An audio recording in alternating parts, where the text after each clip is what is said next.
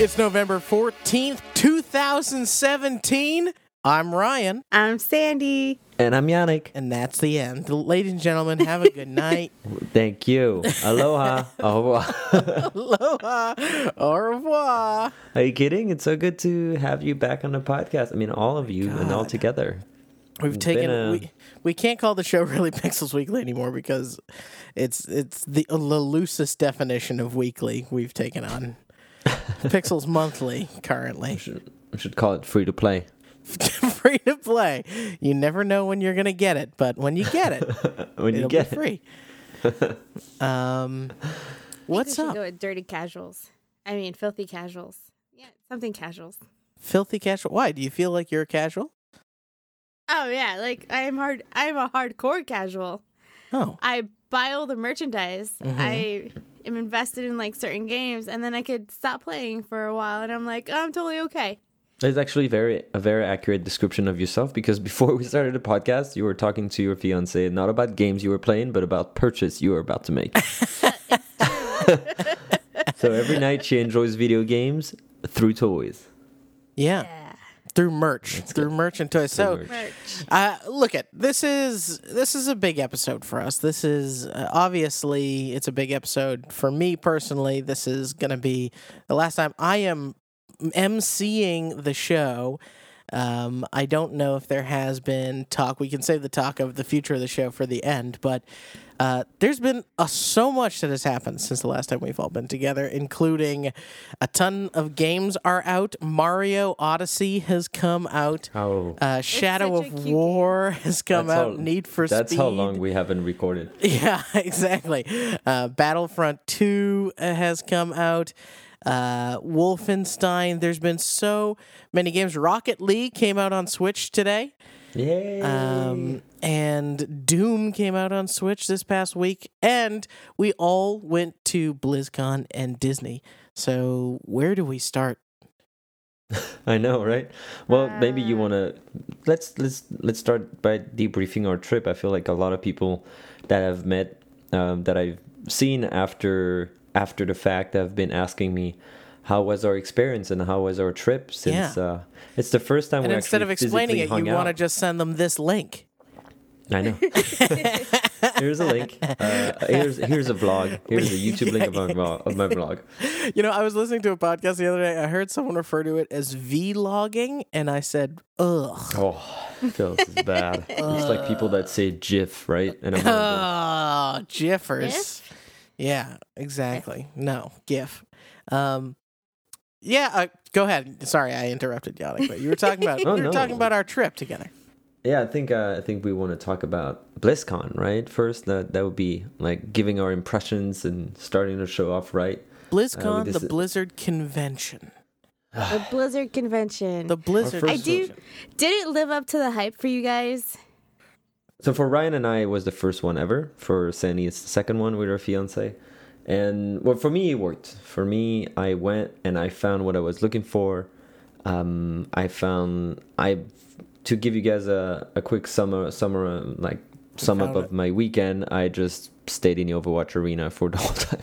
Um, but I really enjoyed the ambiance. I really enjoyed the organization of the esports events and the competition and being able to experience it live is something I've never done. We talk a lot about esports and I've never been able to actually know what it is to live it physically. It's always different than on Twitch with the trolls on the chat and stuff like that, you know.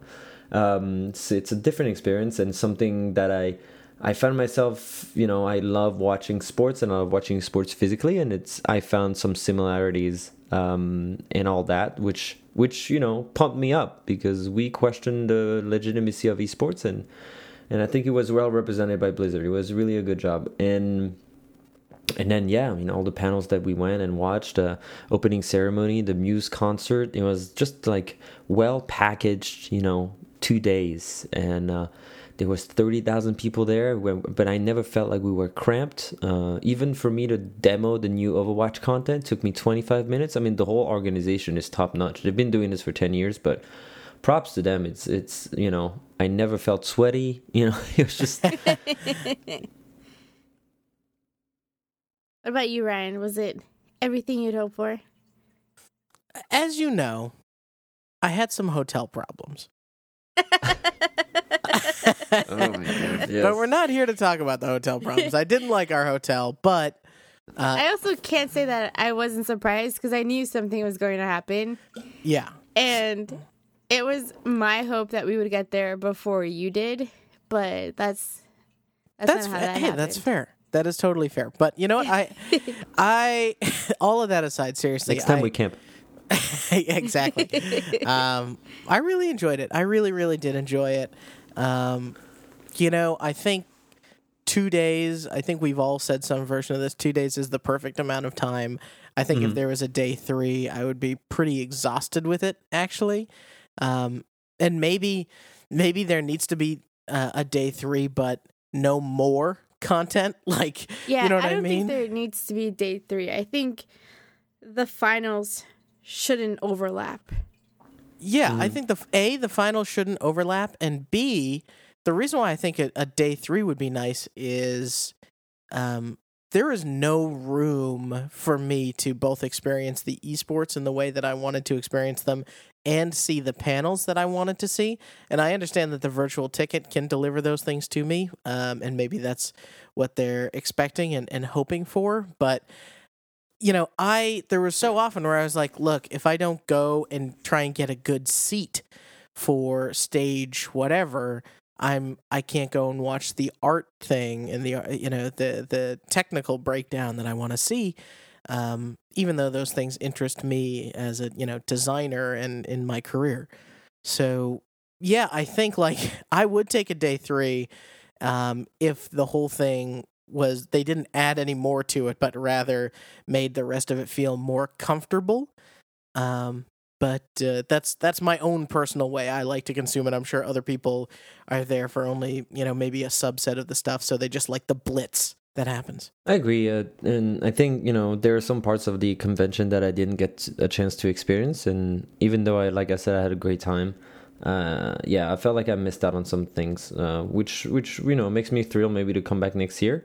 But um, I was I was I was talking I was telling you guys that a day three would have been comf- would have made it comfortable and, and a little bit like less hectic, because we were kind of like separated sometimes wanted to watch different panels and wanted to go here and there and and watch the and actually browse and walk around the alleys and watch one of those like you know galleries open galleries that were implemented around this the, the booth Sure. Yeah. um around around the stages was really nice like i just i took some times to to to do that um luckily but i didn't get to see the moon fair which i'm sad about where there was all the pin trading and and and and some cool community stuff happening over there so you know Yeah. uh, bummer you know And you know what? Let's let's talk about that for a second because um, uh, let's go back all the way to the keynote.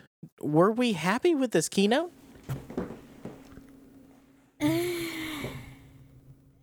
Ah. I mean, there were certain things about the keynote, the like the commencing announcements that I enjoyed, like just having uh, Jeff Kaplan in the Overwatch arena and having Ben Brode in the Hearthstone stage, and then having uh, Mike Morhaime in the main hall. That was new. I like that because you got energy in all three different locations, and you also got very different energy from each of the crowds. But it's it's kind of it's very focused.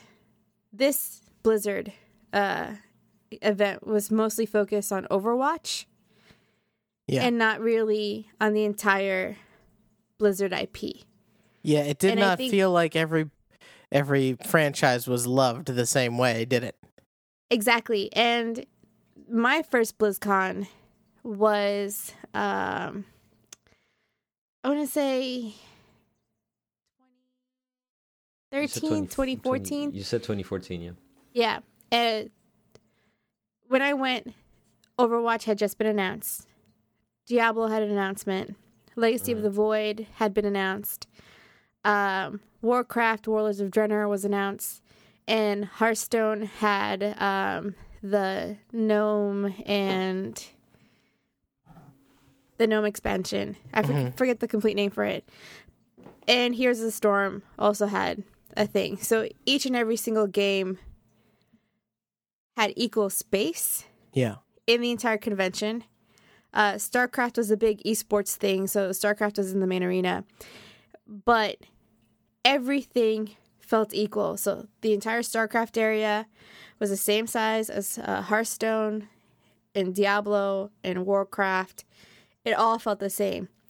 This time around, it felt very much Overwatch. And seeing StarCraft get demoted from the main arena area into this small area also was a little like disheartening because if it wasn't for StarCraft, we wouldn't have any of this. Like none of this would exist. Yeah. And StarCraft felt weird. like uh, uh, it was barely there. In fact, they, you know, you hate to say them making it free is bad in any way, but it, it almost felt like the complete making it an afterthought, you know? It's a few years too late.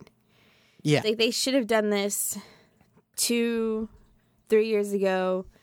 Um, Diablo section. So on the last day of BlizzCon, I actually went around and they have signings. The devs signed posters, and they have posters exclusive to BlizzCon. And I went and I was getting all of them. The only one I didn't get was "Here's the Storm." Uh, that's just because I ran out of time. And I go to the Diablo section, and it's this tiny little section, and it's kind of like an afterthought. And there was no line.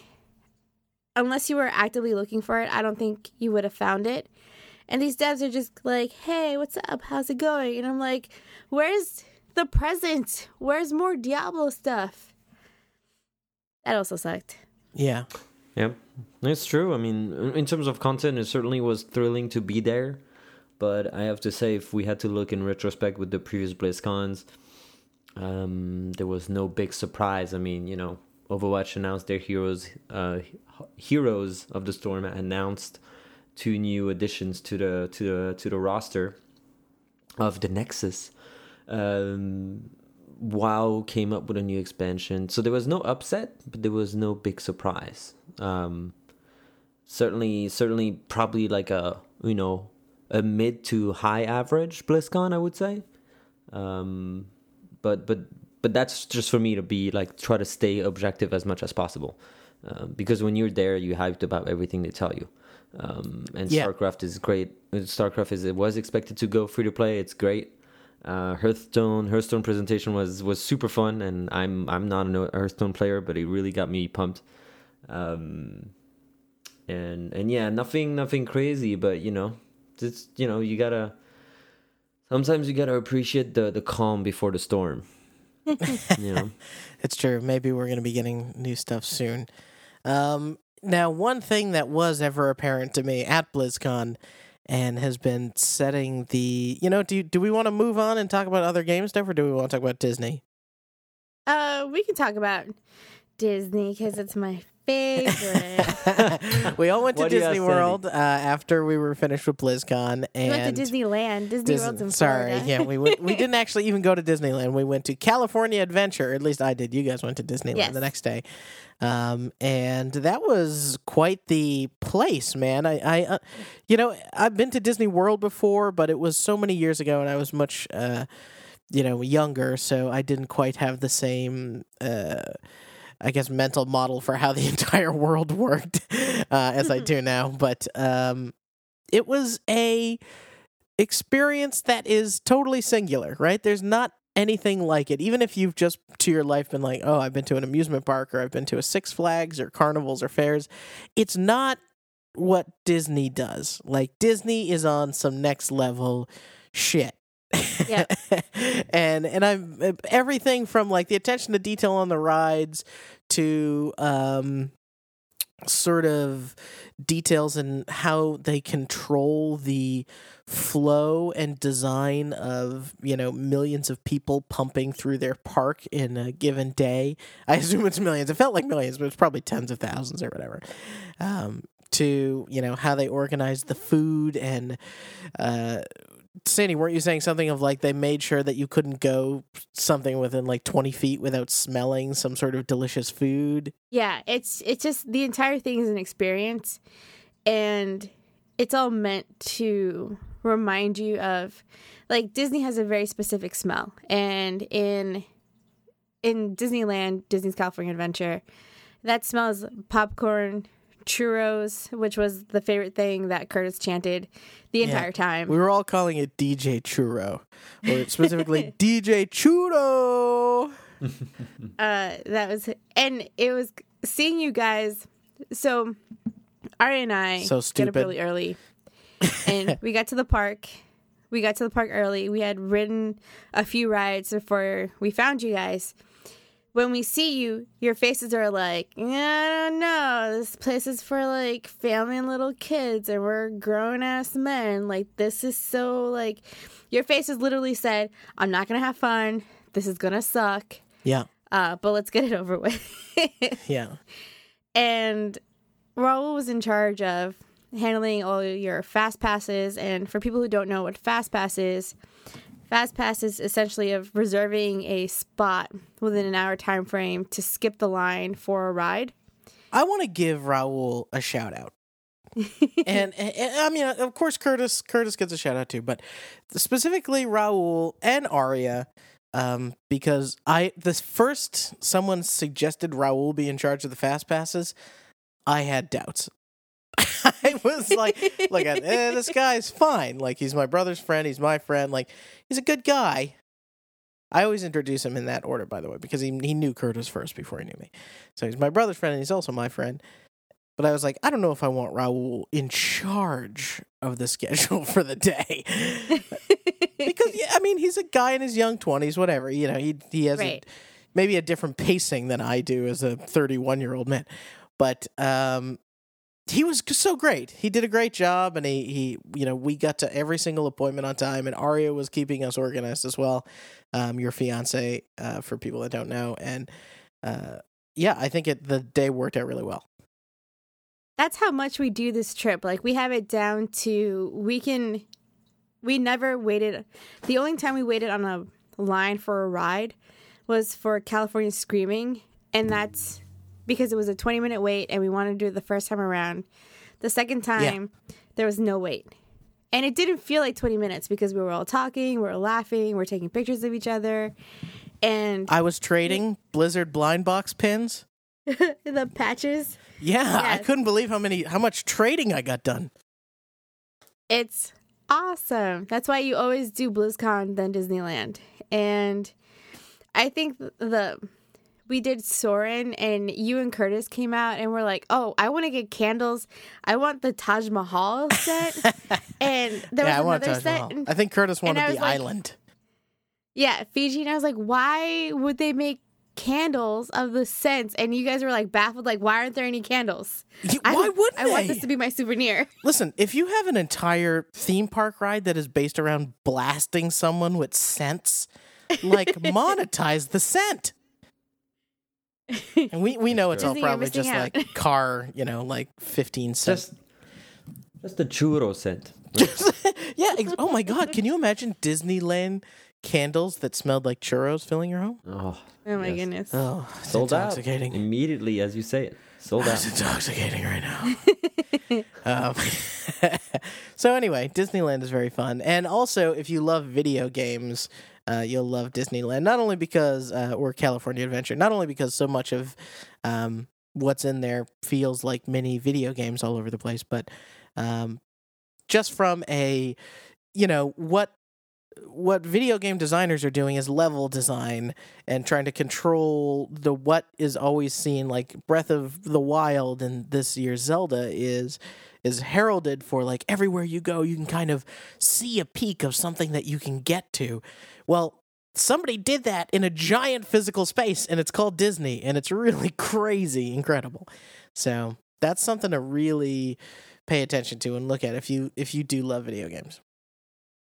Yeah, I think my win for Disneyland was when you were like, okay, this is fun.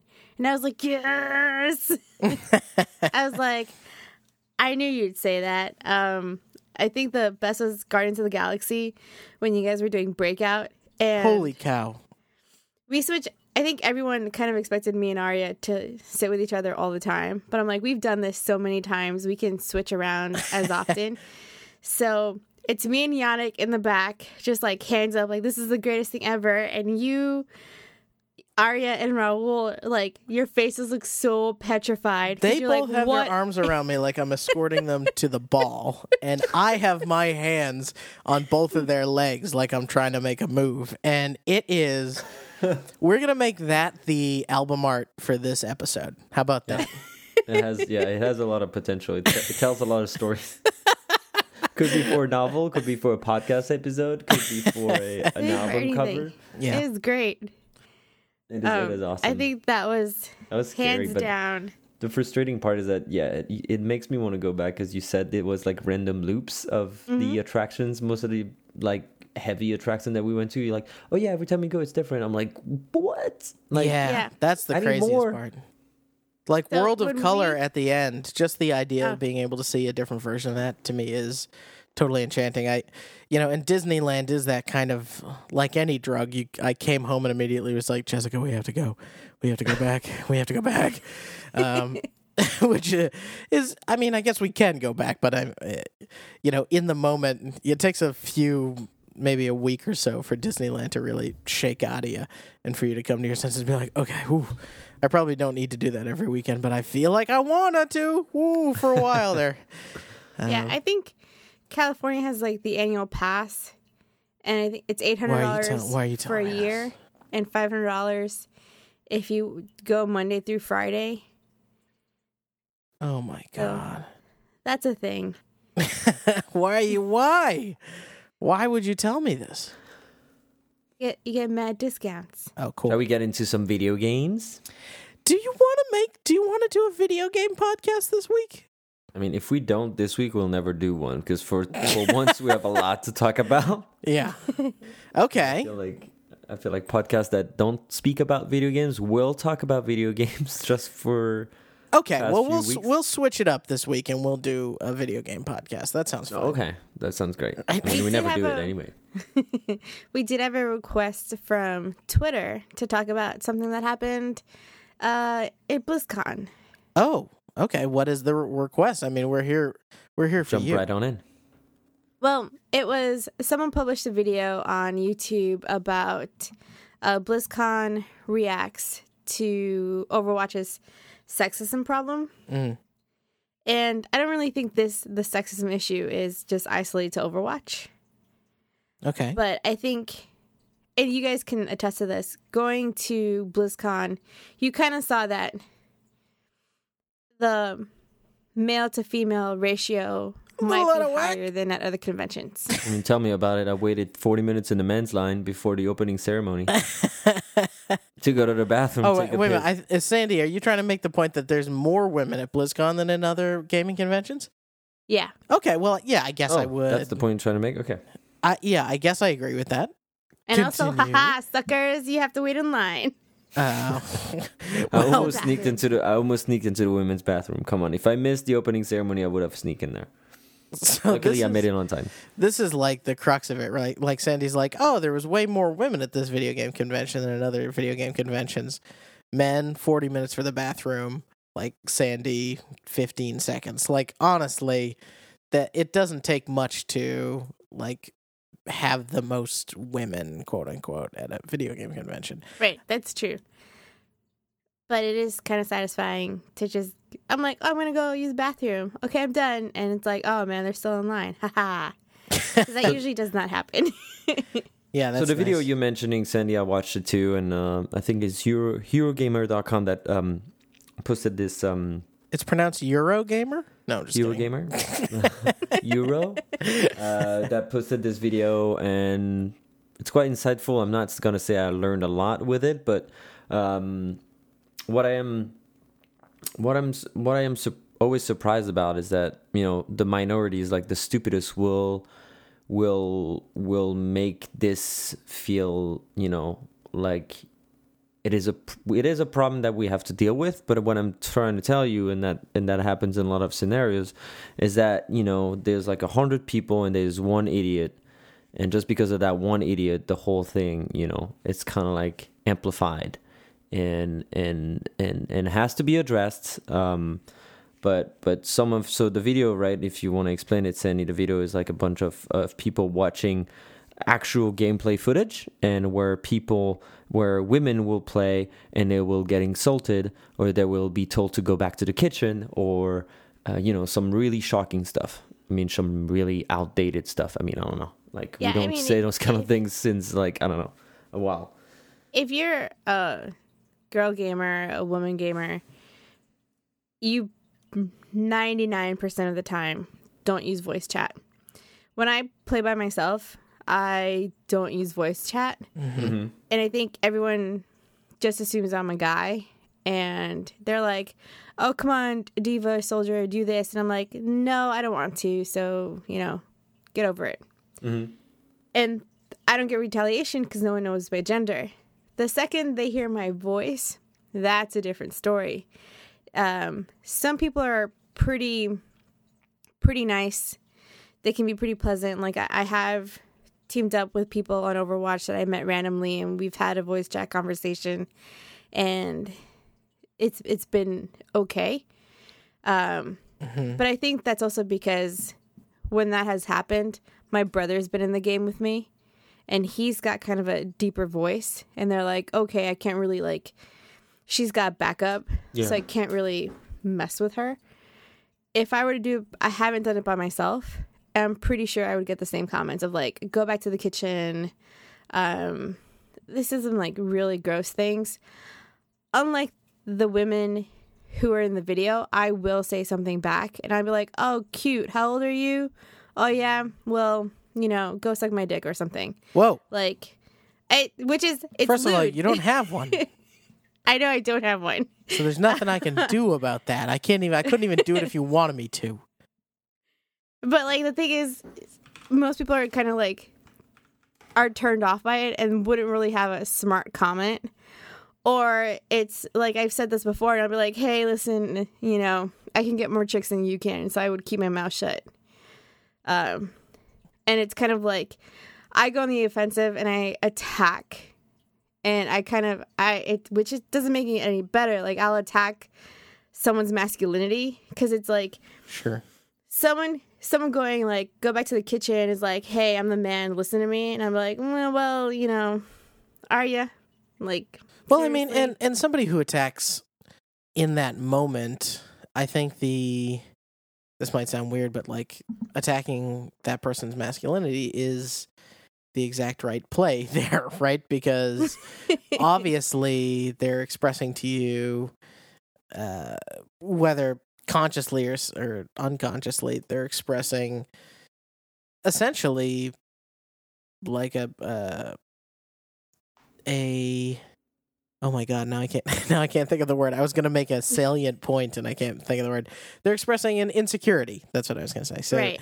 they're expressing this insecurity to you and uh, like the only reason you know for example you'll hear people say oh that's that's gay right that was like an old like middle school chant for our generation and you know that is to say that oh that's interesting you think being gay is bad why you know like if you just like start to ask questions about why they choose the insults that they choose it you know it starts to fall apart on them pretty quickly Yeah, it does. It does. Uh, it does bum me out when I hear women not comfortable with going on voice chat. Yeah. Because we need more of those voices right we need mhm. we need i think as especially now in the video game community more than ever um, as all this kind of horrible stuff has been happening in our in our greater world and surrounding around us um, we need female voices and men need to know that women are present uh, just as much as they need to know other men are going to hold them accountable for the things that they say i think that's that's the important thing where like hey yeah there are women here and there are also allies who are going to Yeah. kind of like hold you to a higher standard of like I mean, yeah, it's about the other men to be like, and especially in Overwatch, it's a team of six, and then you have another another batch of six people that you can text message throughout the game. If someone is making comments like this, the other ones, you know, have to be like, "Yo, you know, you're kind of dumb. You're like you're making a fool of you. You're making a fool of yourself." And even if you know you most of the time don't know each other, and you only uh, get to know each other for 20 minutes while the game lasts. Um, trust me like like you said those people that don't have confidence if they if they get people answering them and saying yo that's not funny you know you're not you're not you're not doing anything Yeah. really uh, meaningful here so go back and check check on your life a little bit more um, they'll leave the game and and luckily for them they'll probably win um, but they you know they will reflect back on that and probably next time we'll we'll we'll we'll have a, th- a second thought right that's that's what my my guess would be because I to me a a, um, a woman that is thinking twice about joining voice chat on a video game online is almost as bad as a woman who is afraid to go out in the street just to you know go shopping or go entertain yourself or Yeah. Or something like that. You know, it, it affects the freedom hobby. of It's a- speech, affect yeah. the, the yeah, it affects the freedom of of being, of the freedom of socialize. You know, Yeah. um, and especially for games like this. If I was having a And a lot of these people that would say this stuff in Overwatch, defend freedom of. go. Sp- oh, sorry. Go ahead. I was gonna say No, they I was like, defend I'm not- freedom. Sorry, I started talking again. go ahead. Go ahead. I'm not. I was like, I'm not playing Overwatch if I if I'm having second thought about joining voice chat. You know, right Yeah. Yeah, it's it's one of those things where like people I think who use a lot of the language that um, people who are prone to use this language do use are would vehemently defend free speech. Um, I have as a young stupid kid defended free speech like above all else in the past. Um, and in certain cases I do, you know, I think free speech is very important and freedom of the press is very important. But um you know, you are at at some point you have to recognize when you through your speech are affecting somebody else's freedom, right? Um, and while freedom is is a right that we decided on in in the American Constitution anyway, and in a lot of other constitutions, um, the it's not necessarily something that you're allowed to wield. Like part of your freedom is not necessarily taking away somebody else's freedom. Like, and that's that's a really important distinction that a lot of people, you know, forget to make that second step of like, okay, I'm free, but how am I affecting this other person's freedom? this is true and when you play overwatch you agree to the terms of service set forth by blizzard That's right. it is not. It's not America. You're playing on Blizzard turf, right? Blizzard yeah country. but i think the one thing This community, this family, this family, this community, this family. The uh, in this video, the one thing that they were saying is like, what can Blizzard do to kind of improve the situation? And they they all said it it's part of the community. I don't think Blizzard can do anything else. I do think Blizzard can do something of course, more, of course. and I think this has to do with like competitive play, and this is nothing with gender, but when I play competitive, I'm just trying to get my rank. If mm-hmm. someone drops out of the game, for the love of God, do not penalize me. Yeah. sure, of course. That's I mean that's a small thing.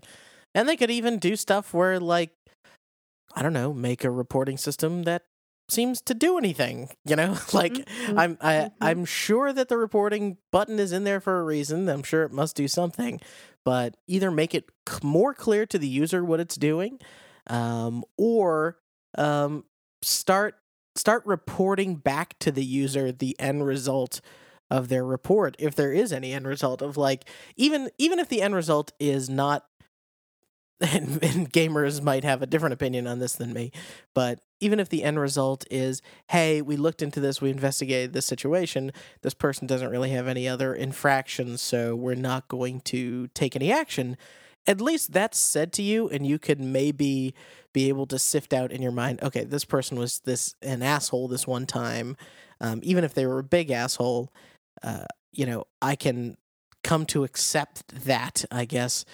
Um, and you know, hopefully they don't do it again, or they they learn from their actions because somebody looked into it and put their their quote freedom to play this game at jeopardy. Um, or like come back and say, "Hey, this person was banned." Like, you know, that does have social implications of like people doing things just to see like haha that person got banned but like if that person has enough people saying they should get banned they should get banned that's what a reporting system Right. is right Exactly. Like Dota, Valve figured it out, kind of. Yeah. With Dota, so kind of um I mean, as long as we're talking about this uh do did you guys hear about what happened with IGN do you want to talk about that at all I did hear about what happened with IGN. Yeah. And I guess I mean, if you're comfortable talking about it, we can talk about it. Sure, it's weird. It's a weird time to be working at IGN right now. Um, so first off, let me start by saying, uh, for any potential people that are listening, I am not an official uh, representative of the company. I am simply an employee that works on the product team. I'm not a host or an editor, and I'm not trying to speak for other people in the company. Um, but in in Speak summary, just speak like for the tweets. myself, right? Just like my tweets. um, and uh, the summary is that um, a uh, apparently two people were harassed. One, a former employee, um, one a current employee, and they were harassed by uh, a, an employee that is also a former employee. Apparently, that employee was laid off. All of this happened uh, way before I, I got to IGN, so I don't really know the full details of the story outside of you know what people can see on Twitter at this point, what was made public. But um, I can tell you guys that uh, there is a huge meeting uh, at the office, um, and there were a lot of people who were really upset uh, for really good reasons, um, uh, especially um, because I think a lot of harassment at a place like IGN is is just part of a pressure cooker in general that is society currently. And also the ga- the very white male dominated games industry. And you know for the first time maybe ever we're starting to develop a culture where people who are traditionally marginalized feel like they can speak up um, and that's that's really great. But it also was a very long and uncomfortable meeting, apparently, where people were getting upset and shouting and you know essentially saying to management like if you guys come out with a pr statement on this we're gonna go nuts because we that's not that's not who we are like i'm at the ign office every day i, I, I on, again this is my own personal experience but I'm certainly not harassing anybody. I don't see anybody else getting harassed. But if anyone is, I think it's the company's responsibility to have systems in place so that those people feel like they have somewhere to go. Um, so Makes sense. yeah, so the the general manager right now, Mitch uh, Galbraith, I think is his last name. He, you know, made a statement. They amended that to an article that's on the website right now that you can read. And the first statement was actually crafted by um, some senior editors with the help of a lot of the women that worked at the office to make sure that you know it wasn't tone deaf and it it was actually how we felt about the situation people felt about the situation. Um, the product team that i'm on we kind of you know vocalized our support of that group and uh, continue to um, and yeah it's it sucks. And i really hope that nobody that works there is going through or works with me is going through any of that stuff right now um, but Yeah, I do think it's. I think IGN is just a microcosm of stuff that is happening, uh, and Yeah. it's happening everywhere. I mean, no one like Terry Crews was groped by someone, so this isn't like it's not a guy versus gal kind of thing. anybody It's a person thing. It's a human Can- thing. exactly anybody can feel harassed at any time um the unfortunate part is that i think for a while a lot of us will be walking on eggshells it's like what can i say so i don't offend anybody Yeah. but it's just just remember like you're at a if you're at a place at work and you're with coworkers you have to know what your boundaries are at all times like this is still how i make my money and I got to make sure that I'm not crossing any weird boundaries that will cause me to get fired. Yeah. Yeah, and you know I think that That- it's also yeah. um, it's also breaking. I mean, for me, it's like, and I'm only basing myself on stereotypes because I've never worked in the media and journalism industry. But it is also a, a, an industry that has always seen some. I want to say some, you know, some some some machos and some some some some behaviors that you hear, some rumors you hear. Um, Very uh, Mad around, around, yeah, it's very mad. Yeah, it's Men, like- yeah, exactly. it's a, very um, Men. and so it's suffered that, and it's Sure. and I hear stories in France. It's always something like if you want to be a host in a radio show, you know, you gotta go suck dicks, and that's you know, I'm sorry to be harsh and to be like direct, but this Well, is what that's you hear a that's lot. been the trope in Hollywood for a long time. Like the- Yeah, the, you casting know, couch. Who and did who did such and such sleep with in order to get that yeah. job? So it's it's it, it has a heavy past and it has a heavy reputation. Uh, that Yeah. it's I feel like it's and at least for video game I thought it would be some sort of like a safe space and um and and and certainly something that um I mean it just shows that you know we're not you know we all we all um we're all on the same roof right now and we all have to to take the same measures and and make sure those this I'm I'm glad that things get shaken up a little bit and we're all Yeah. gonna grow we better this. out of it Exactly. We all know- we're exactly. gonna We grow need better this for sure. I I do think with gaming, since it's such a young industry and it is a, a form of entertainment, and everything moves and changes so fast that it can be a disruptor to things. So seeing Blizzard have this game Overwatch and their their characters in that game focus so much on like diversity and women.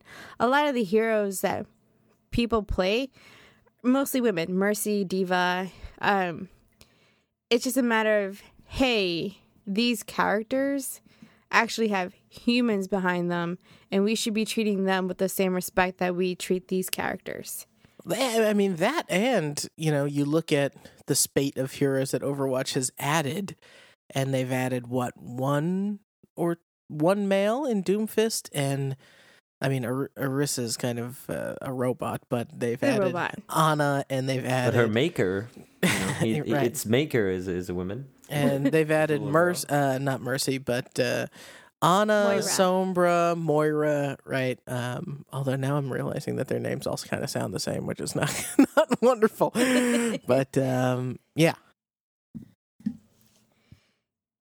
yeah i i think one is blizzard is really self-aware and they're like people want to see themselves in the games and with world of warcraft night elves blood elves like realistically you're you're never gonna really say Skittles oh yeah elves. that character's like me wolves yeah. orcs I don't know, Uh, have- but if it's anything like what we saw at BlizzCon, people certainly still identify. Um, well yes uh the horde definitely does oh my god, don't get Uh, me started.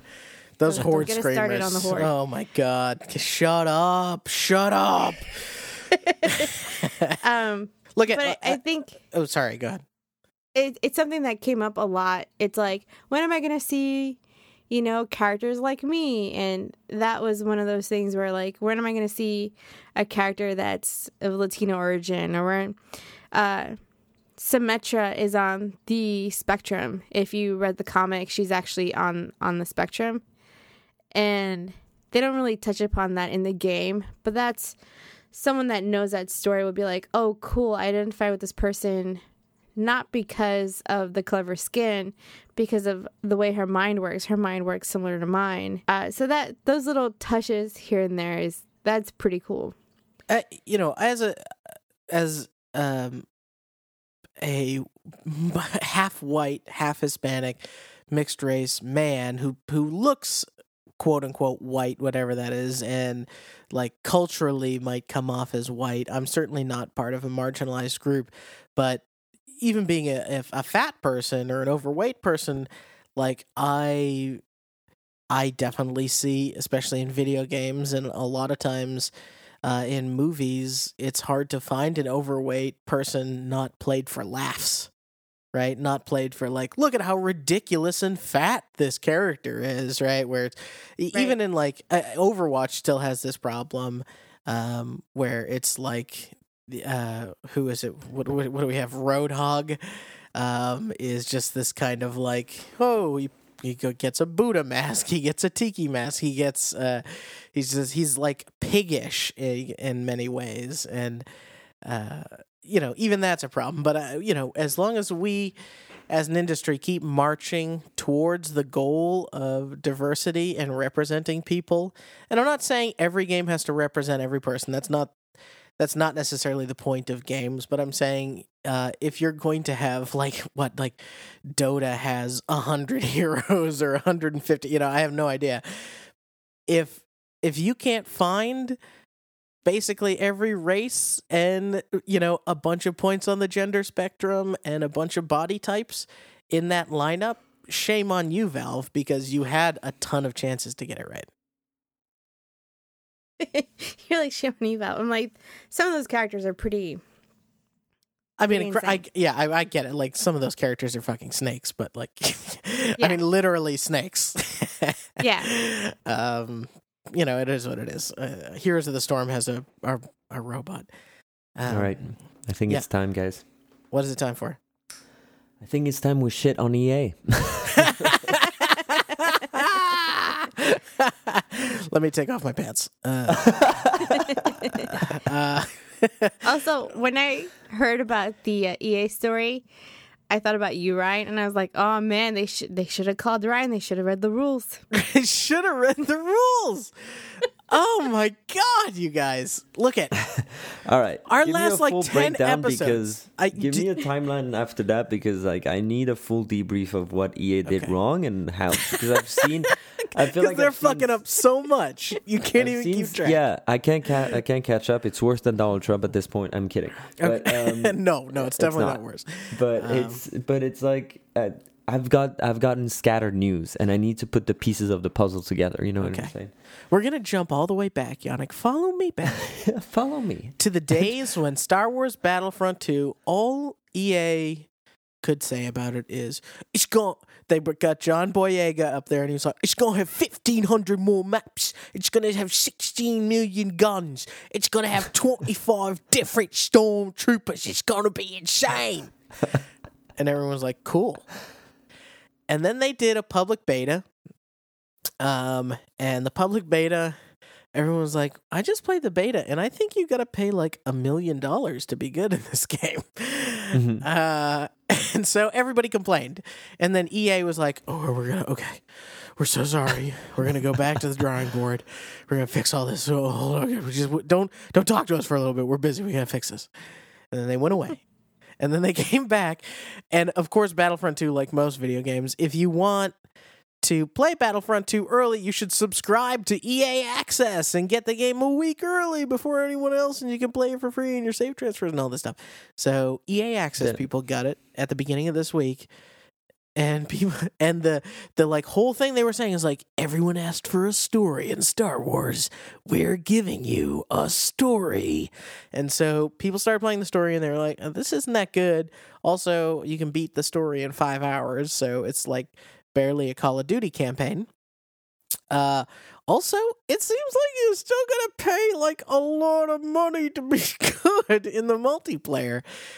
Uh, and then some people were like, "Yeah, this actually really sucks. I hate this. I hate this." Um, and EA was like, "Okay, uh, we're listening. Uh, we're listening. This is my favorite new video game company thing, where they're like, "We're, we're all listening. We're listening so hard." That you know what? Be honest. We're gonna make us. adjustments. we're gonna make adjustments to everything. Be honest with us, video game companies. You're not listening. You're hearing listening would be critically thinking as you are getting this feedback. You are hearing it and you're going, "Oh, we gotta, we gotta hide the monetization better or something," is what they're thinking. So, um, then people who paid eighty dollars for the deluxe edition of the game got it, uh, like yesterday or something, Mm-hmm. and they started playing it.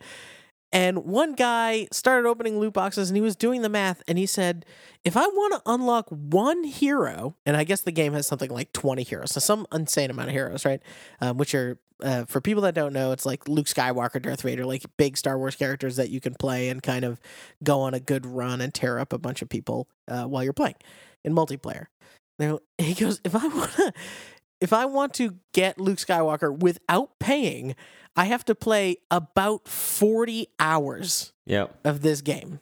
Mm-hmm. And he puts this on Reddit, and then EA has their community team. I don't know if you have the Reddit post in front of you. I don't, but they have their community I team. Okay, go ahead. Read the read the statement. As please do a good EA bullshit voice. The intent is to provide players with a sense of pride and accomplishment for unlocking different heroes. Bullshit. As for cost, we selected initial values based upon data from the open beta and other adjustments made to milestone rewards before launch. Bullshit. Among other things, we're looking at average per player credit earn rates on a daily basis. And we'll be making constant adjustments to ensure that players have challenges that are compelling, rewarding, and of course, attainable via gameplay. We appreciate the candid feedback here and the passion the community has put forth around the current topics here on Reddit, our forums, and across numerous media social media outlets. Our team will continue to make changes and monitor ah. community feedback and update everyone as soon and as often as we can. in the Can you give us words, the flight safety instructions now? insert the clicky end into the other end. All right. In the words of Sarah Marshall from Forgetting Sarah Marshall, oh, I'm out the snow. Bullshit, bullshit, bullshit. this is so okay. First of all, take it from someone who's been banned from r slash gaming. This is not how you use Reddit, EA. this is No. not a good Reddit use. You you did a bad Reddit just then. Second of all, um, my God, does that reek of like a total PR non answer? And therefore, the Reddit community and the internet at large, at all, if you will, responded by how many downvotes, Sandy? You're you're looking at it.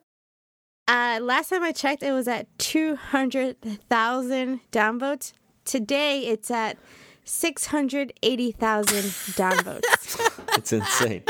I've never seen that ever. Well, the reason you've never seen it is because that is the most downvotes anything has ever gotten on Reddit, which True. is is kind of also bullshit because It- you know Reddit grows in user were- base and of course you know whatever. Yeah, But- but, Cindy, you were saying that there was one guy that won the the second most downvoted post is a post that is asking Reddit users to downvote this post to see how many he can get. You know how many downvotes he can get. That is so correct. even And- when you try intentionally to get downvotes, you're still getting beaten by EA. That's how that bad it was is. at 20,000 downvotes. Oh my god! And this Yeah. is six hundred thousand. So okay, The thing that's funny about this, though, is that we heard this exact thing at BlizzCon about playing different allied races in Warcraft. And they're like, hey, we want to make it feel like you've accomplished something. So, of course, you can't transfer things from one character to the other.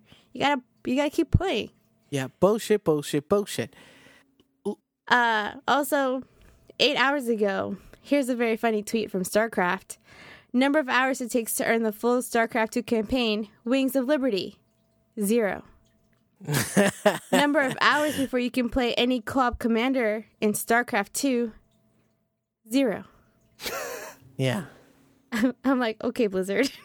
that's No, pew. Blizzard, Blizzard, yeah, did- Blizzard did Bl- some did pew Blizzard pew, yeah. tweeted that out. Yeah. this is the official StarCraft Oh god. account. No, and the last one it was like a series of Blizzard of tweets, all and, people uh, should not be talking about loot box I know. monetization. Holy Yeah, but it gets it gets number of pay to win mechanics in StarCraft 2. Zero. Yeah, that's Free to the play. last tweet. Now live. that's the last. That's the last tweet that I retweeted from the StarCraft Twitter account. Number, of pay to win mechanics, in World of Warcraft, 2? like Zero. fourteen. Yeah. Like No, but They're talking mean, about StarCraft. Yeah, I know. I props know. to them props to them hey ea you gotta you gotta get your shit together because like since i've known modern gaming i haven't heard a lot of good things from ea um, whether it's the you know it's the failing f- sports franchise um, that also lack a lot of innovation um, whether it's it's a very middle to you know low tier first battlefront um, uh, to and and I'm forgetting another franchise that I probably will pick back up and and remind you guys of, but. There's been a couple of upsets from EA and and and EA, who was one of the strongest with the Sims, you know, one of the strongest studios in early 2000, is now is now on the descent, and and, and it makes me sad to see that. Like, you know, it, it Yeah, almost even Need for Speed Payback just launched recently to very little critical acclaim. In fact, th- that game, the entire, I don't know if you heard this, but the entire way you upgrade your car is determined by blind box cards that you unlock. So you can't even necessarily upgrade your car in the way you need to overcome some of the levels. You just have to Depends wait till you you get, get, a yeah. drop. Yeah, yeah. I mean, all right. It, uh, I we we talk about it a lot on the show, and I've told you that before the, the start of this recording, Ryan. This is how everything ends. I mean, you know, this is the new video game 1983. You know, you know what? Hey, I'm here. I'm glad to be here at the last episode of video games ever. no, but I mean, it's not it it's not gonna happen, and and and and unfortunately, in our world, people are still gonna pay and play for that game. I mean, I was thinking about pre-ordering it with my and play with my friends because Don't ever pre-order. really it. Just sucks. buy it Yeah, the once it's out. Yeah, yeah, exactly. And I'm probably gonna Don't wait for a dis- I'm probably gonna wait for a discount or whatnot because, I mean, it's not my game type, but I was th- excited to play with friends, and it does feel good and it does look good, and It does look and really sound is- great. And and and I'm just thinking about the developers over there that work their ass off, and here's all the work ruined. Here's probably their bonuses ru- ruined. Um, Yeah, how many accountants and marketing departments have ruined video games? There is one dev who accidentally he says he accidentally tweeted something and he said um something along the lines of like, "Oh, look at all the armchair developers on the internet." And, And he's fired. well, it's kind of like I kind of have to. There are a lot of people who go, "Well, Yeah. the game could be better if you did, you know, X, Y, Z," and I'm like, "All right, bro, code it in," you know. So this Uh, is the. I'm, I'm glad you said that, Sandy, because before before we get too deep in this, I want to frame two questions for you guys. Um, the first one shorter. The second one, I think, is worth discussing, and it's maybe the second conversation people on Reddit are not necessarily having, which is question number one. EA signed an exclusivity deal with Disney to be the only developer of Star Wars games. So far, they've put out Battlefront 1, that was successful, but not necessarily resonating with the fans in the long term. Uh, they have put out a Star Wars mobile game, which continues to make millions of dollars, even though it's bad and it looks like a cartoon, and it, and it's making tons of money off of people pumping in fake currency to it. They canceled the Amy Hennig Star Wars game because it was coming out to be a linear first person game, and they needed it to be a game that made money through loot boxes and now Battlefront 2 is going through this. So the first question is should have they blown it with Star Wars and should somebody else get the rights to Star Wars or should Star Wars even have any exclusive rights? I think if with the exclusive rights, I mean, that gives Disney a lot more control. Um and I don't think they want too many people involved because then it just gets complicated. This person's working on this and then this studio's working on that. It it gets too messy. But if it doesn't do as well as expected, I'm pretty sure there's a caveat in there for Disney to go, "All right, peace." you said you could do this and you didn't and you violated our contract Right. now we're gonna shop for someone else Yeah, I think to me, if I'm Disney, I'm like, at at some point they're hurting the Star Wars brand, and I'm like, I can't let you continue to do this. I'd rather give, I'd rather give. 50 indie developers, all Star Wars brands, and just go, all right, go ahead and make a little Star Wars not canon bullshit thing. And I've said bullshit a lot on the show, but um, go make a tiny little, you know, independent game, tell a mini Star Wars story, seed a bunch of those things, and wait for one to become popular, develop sequels on all that kind of stuff, then continue to wait for EA to pump out one Star Wars game every three years to what seems like, you know, people who aren't really that actually excited about it. Mhm. Yep, I could see that. Hey, listeners, it's Ryan. What would be my last episode of Pixels Weekly without some sort of weird technical hitch? Uh, so, look, you're about to hear, I think Yannick's recording stopped early. Um, he must have ran out of memory or something. Who knows what happened? But uh, Yannick's recording is incomplete as far as I can tell. So, uh, you're going to see his audio change. I did have a backup of the conversation. Um, you'll probably hear Sandy get a little weird too, but we will continue uh, from here uh, as he kind of makes his next point about the uh, loot box topic. And uh, yeah, thanks for your patience. Thanks for your understanding. And thank you for listening for 79 episodes. Um, we'll continue. For EA, but yeah, I don't like to see uh, death threats being sent to devs. Yeah, what I've that's- seen. The first We've news I've, about first that. news I've seen. First news I've seen, and then I see what actually is the source of of of of this uh, of this. Uh, I want to say this um, side effect. And I was, you know, when I saw the tweet, I was like, nothing can justify uh, sending death threats to someone that is just trying to do his job. Um, and uh, and Twitter was just picking the wrong target, or Twitter, like, or there's people that do that. Was just we're just Yeah. picking the wrong target. And I, wa- I just saw that, and then after that, I see that it's about microtransactions. I'm like, man, I- where, what have we become, and what have we become? So my second Where are question, we heading? yeah, to right right on the heels of what you just said, Yannick, is okay. We just bitched about EA. We think EA sucks. The community thinks EA sucks currently. What could they have done? To do you mean to prevent that, or now to fix it? I uh, we can talk about both, but I mean, like honestly, the feedback after the beta was, "Hey, this is pay to win. This sucks." hmm What were they supposed to do?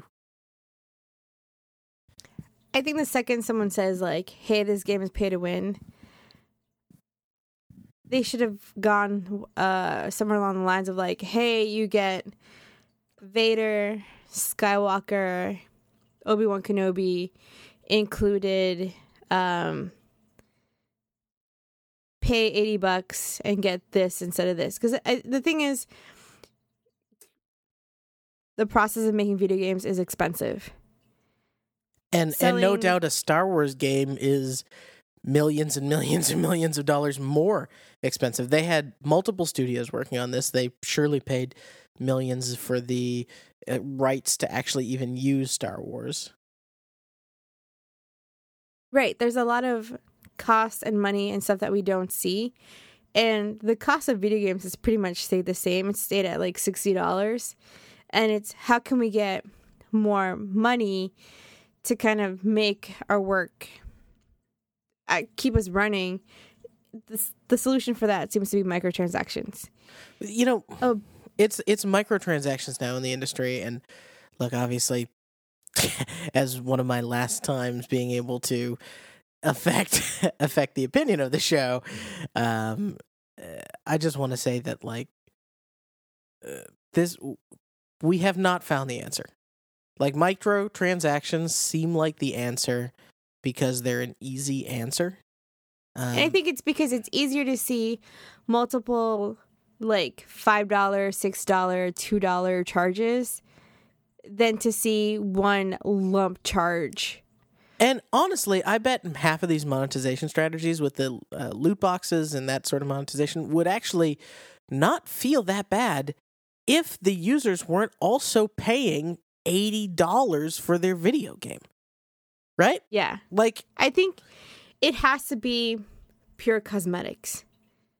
Like it can't be something that affects the mechanics of the game, gameplay, or even if it if it's pay to win.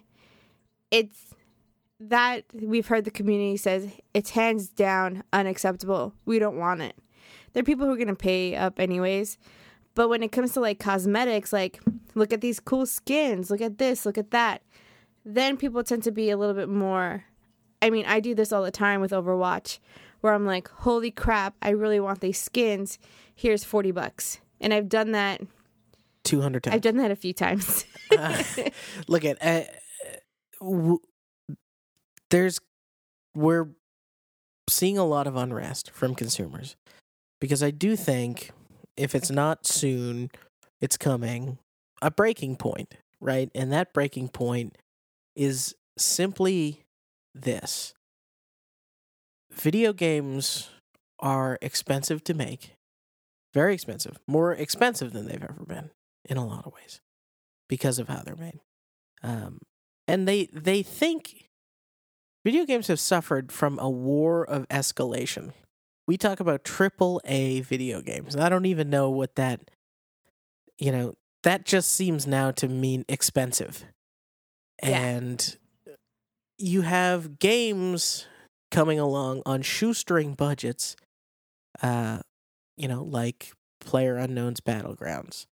Um, you know, games like, you know, Monument Valley, games, you know, like Pokemon Go, not necessarily a shoestring budget on that one.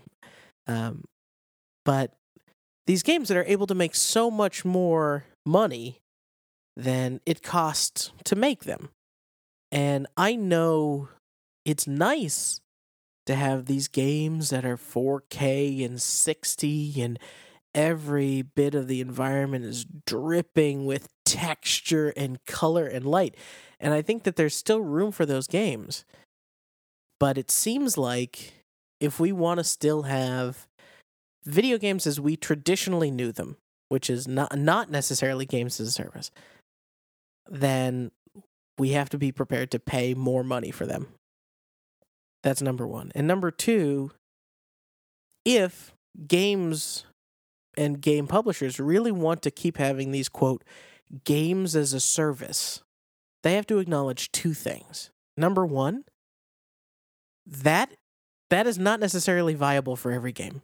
There is not a player base for every game as a service. At some point someone can't be playing Destiny, Call of Duty, uh, PUBG, you know, and Overwatch and Heroes and Dota all in rotation in their life. They don't have the time to actually invest enough in those games. And two, if you are going to be a games as a service, you have to start supporting and changing your strategy of how you make games into the way that all three of us have typically lived with, which is you release smaller versions and you release pieces and you release things over time and you get people to pay in a reoccurring reliable way. There's a reason netflix isn't built on every 10 minutes you have to pay them a dollar. Netflix Right. is built on you guarantee them your $10 a month. They guarantee you quality content. World of warcraft was built the same way and yes you can say well that that's their numbers are at an all-time low. They they have millions of people giving them fifteen dollars a month. No other MMO has ever managed to do it. So shut up about like World Right, of Warcraft even- subscriber numbers. Even with their numbers dipping, like they had a huge presence at BlizzCon. We can talk about how Diablo and StarCraft shrunk a little bit, but like Warcraft, you knew who played Warcraft because they were there. There's a reason you get a new Warcraft expansion every year because it costs them X to make an expansion and it keeps all of their players subscribed for that content. Eh, and so the the last thing I'm going to say is that there's you don't have to the if you're going to be the monthly content provider, if you're going to be a games as a service, then you have to let go of uh, if you're changing the industry that way, you have to be prepared to let go of the release cycle of the industry, Yeah. which is E3 announcement, hype, hype, hype for potentially years, and then release. And you have to start accepting hey, this month we're putting out a new map. Hey, this month we're adding a new kind of class. Hey, you know, maybe this year we're going to introduce key new feature A. And you space out the content and you make sure everything is well tested and QA'd. And you make sure that you're not just saying, hey, we're going to change things, we're listening. But here's how you make someone listen you make sure that they don't get all of your money up front. You know, okay, you want me to you I'll I'll stay subscribed if you make the changes I want, right? Yeah, That's, that's, exactly the deal. right? It's like, give me a little bit. Okay, do what I want. Okay, you did it. Here you go. All right, give me a little bit. You know, it's that over and over. And that's how software is made on the internet. And it's the model that subs- sustains almost all of Silicon Valley.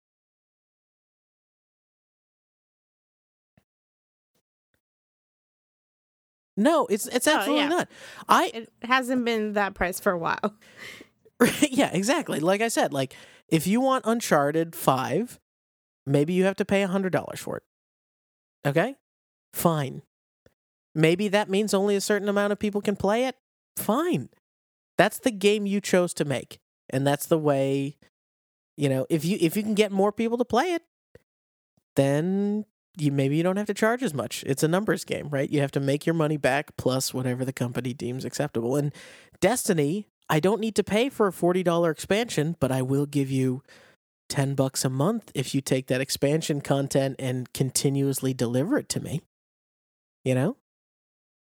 But we have a hard time breaking we, we need to break the old video game industry habits. It's not no one who is making large scale quote AAA games as a service, especially online games, even needs to sell a box anymore, right? You, Yeah, that's very true. I mean, aside from Nintendo, because I don't trust their digital download. right, of course. Ninte- well, Nintendo has to, but Nintendo doesn't have none of Nintendo's quote AAA releases that Nintendo themselves makes is a exclusively online. You could argue Splatoon a little bit, but even Splatoon has, you know, a lot of single player stuff that you can do.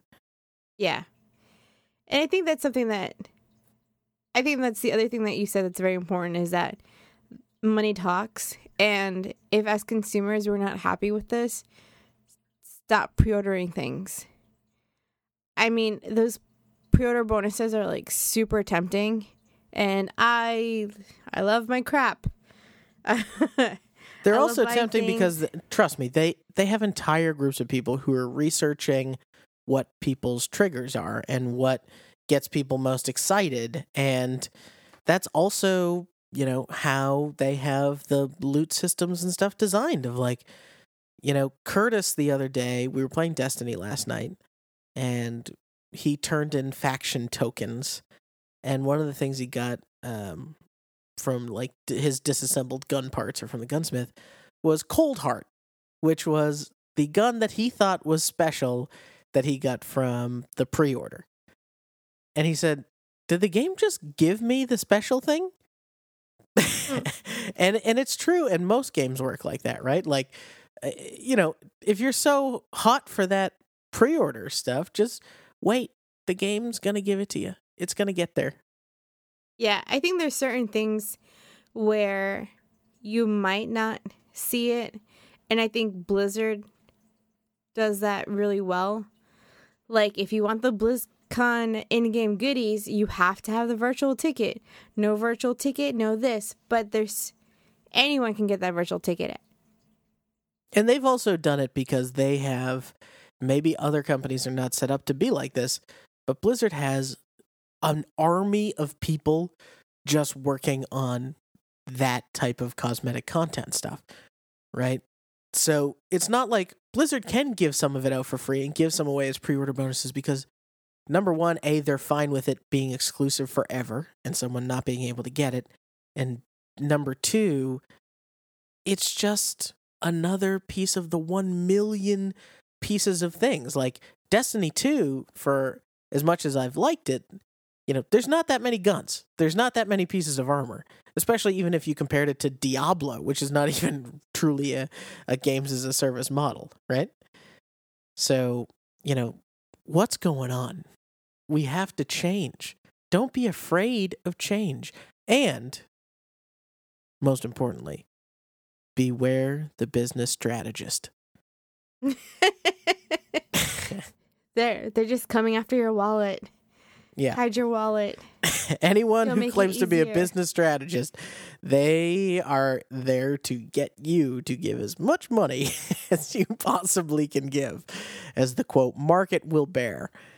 Um, I do think with a game like Star Wars, the that franchise is so large that the game really isn't gonna. It's like a dent in in the grand scheme of things. Yeah. but I think a game like Horizon Zero Dawn that recently had DLC, and the DLC was like 20, 40 bucks. Do we know? I don't know. Let's call it 30. Fine.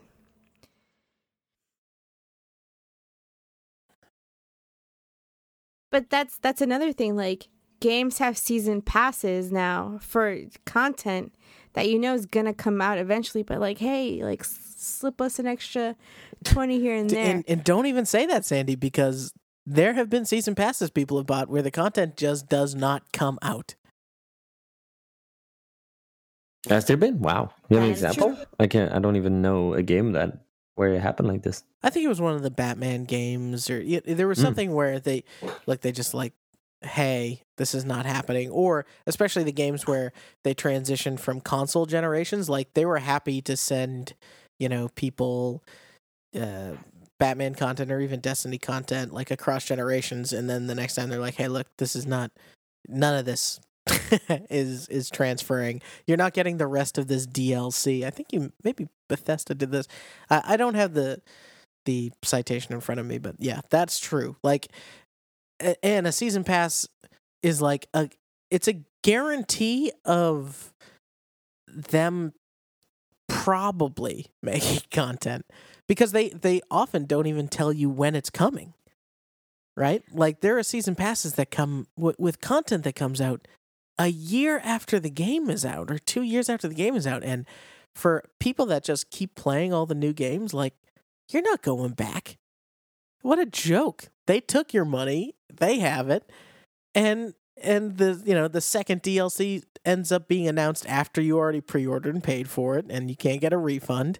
And they tell you, Yeah. look, it's going to be this piece of content that you don't care about. Like who cares? Street Fighter's been the worst with this. yeah, but they've with the arcade version, everyone who owns it will get it for free. So they're they're trying. yeah. Okay. Thank you They're- for beta testing our game. here's here's content. Um, but then we can also say like Destiny. Destiny had a ton of DLC, and people were like, "Wow, this feels like this should have been part of the original game." So what's to say that they actually do have a completed game, but they're like, "Hey, let's spread it apart."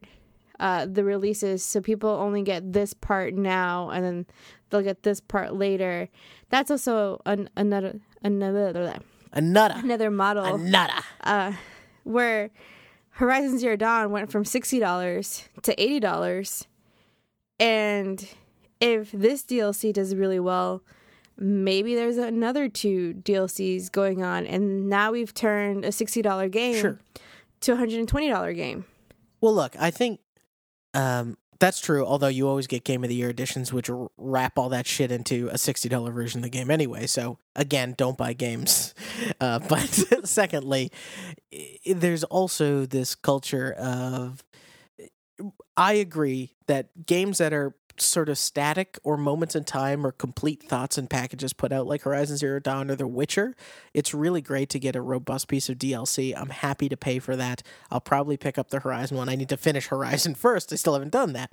But uh, on the other hand, Destiny is a game is a living document, right? Like the way the game is balanced, the way the guns work, the way the loot system is, and the vault and the mechanics.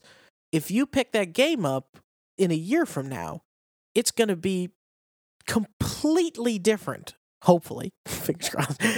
and from what it is now. And so what what I'm saying there is Destiny doesn't need to have the $60 version of Destiny. Like what if Destiny came out with you pay us $40, here's the campaign and the PvP and every month you give us $10 and we're just going to keep it coming.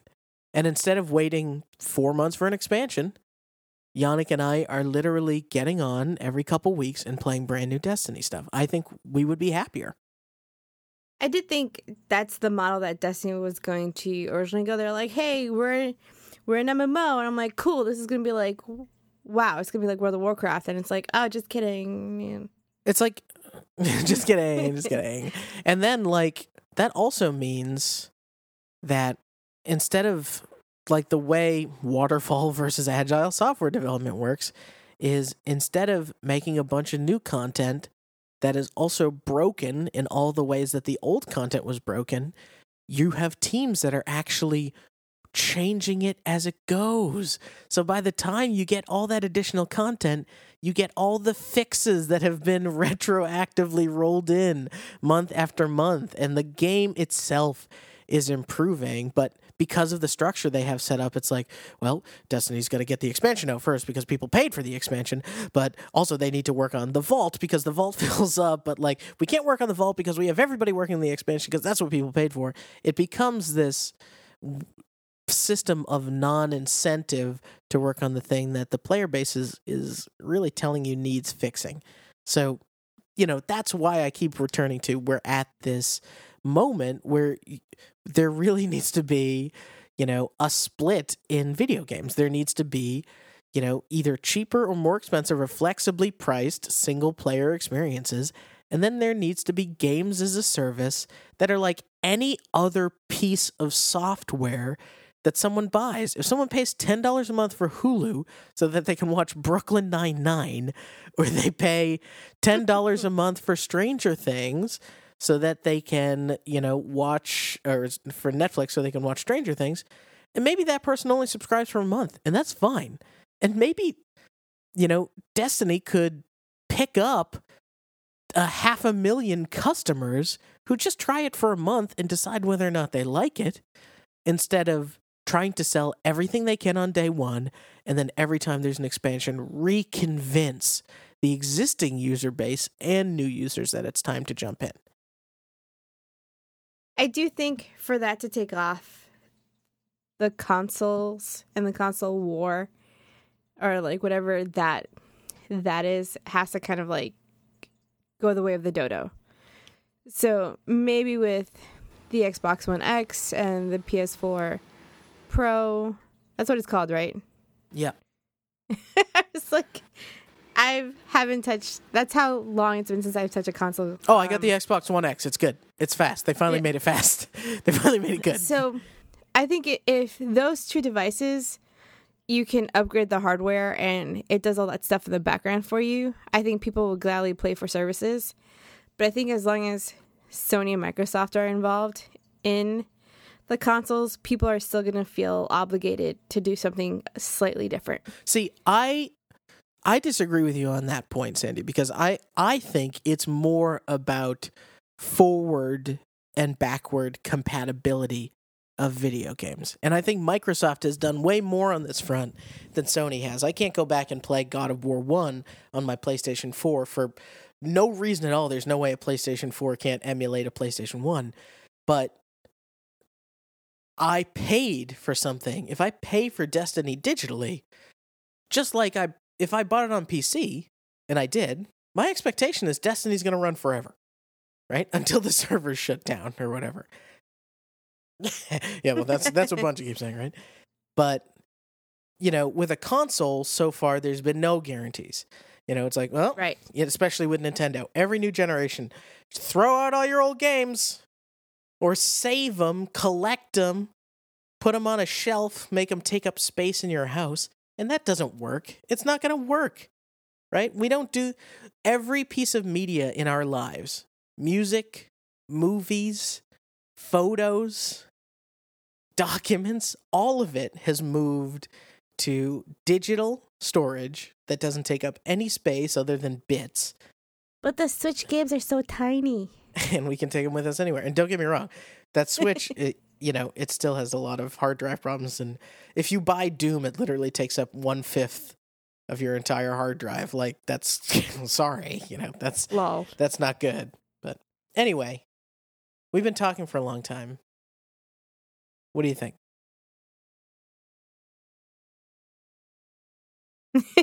you guys are also tired because it's probably oh, twelve thirty for you, so I should because I don't know because I don't know no because I don't know I don't know if it's ever gonna change anytime soon. You know. I know. I mean, I would like to see a change within the next few years. But Uh, I mean, but at it- least like not change, but like change for changes. You know? But like see something new. You know, see if they because they need to make money. Uh, developers, you know, we always take a strong stand for developers, and I think they need to they need to make money, but I think they need to be a little bit more thinking outside the box uh, for um, for the way they market their games, the way they sell them, the way they make money out of them. Yeah. Uh, it's time to it's time to think a bit a little bit outside the box and and not go the easy path where you just analyze the price, you look at data, you look at how much people you know how much people are willing to play for your game, therefore how much they're willing to pay. Um, I think there's like smarter decisions that can be made. Yeah. And I do think people eventually will get fatigued and will just stop pumping money.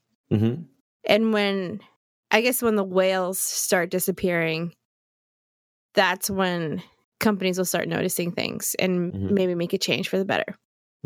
And I mean, yes, and I hope, and I hope you know this this big big fiasco of EA um, is actually has an impact on the sales. Uh, as much as I I never hope bad that bad things happen to you know Well, if a company can work hard in there. Yeah. You know, EA can Uh, EA will survive bad sales of a game.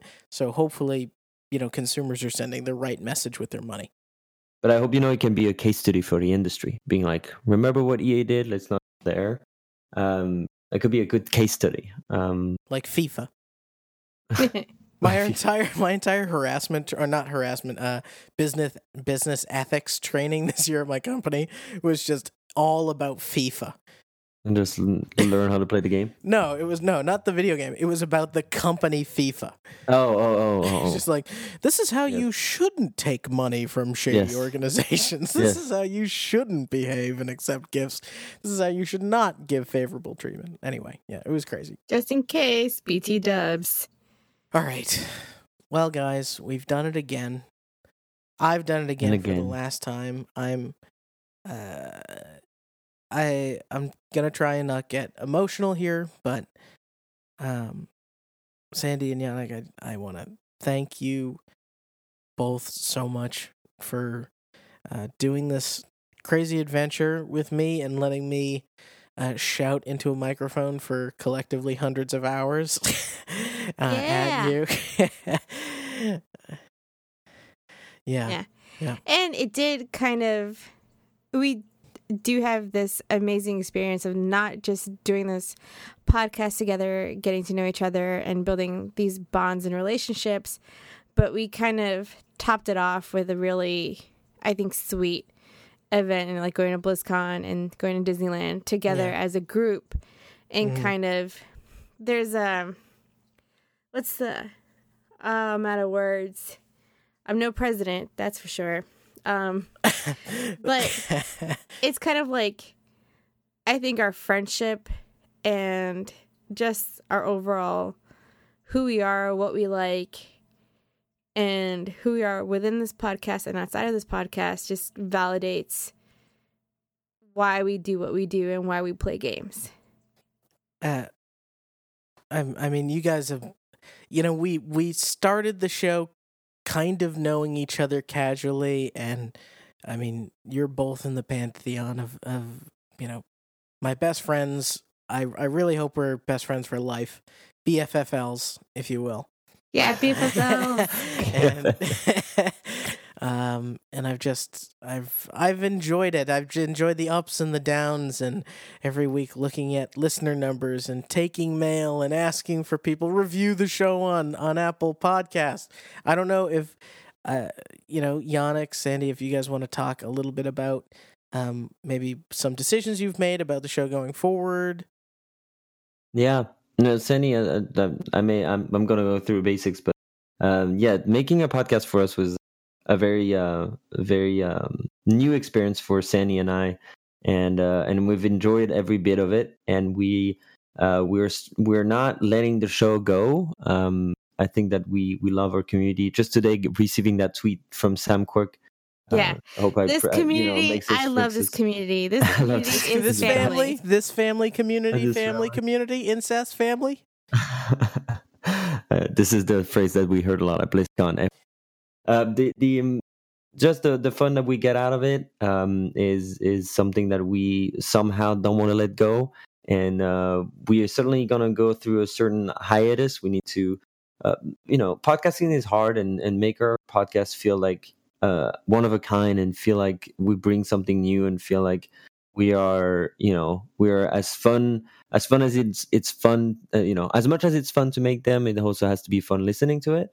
Yeah. And uh, so we wanna we wanna do things right uh, now that the host and producer of the show is is is out, and we want to you know think about everything the the, the, content, see what format we want to go through. So can I help? Uh, can I take it away? Take it away, Sandy. the next theme song. Yeah, you can definitely. Hey, well, All right, I definitely. Know, Ryan will always be around in the show. Yeah. You know, even if he's not lurk. gonna be, his voice won't be around. He will be lurking around. Yeah, and also the holidays are coming up. You know, yeah, Thanksgiving, mm-hmm. Christmas.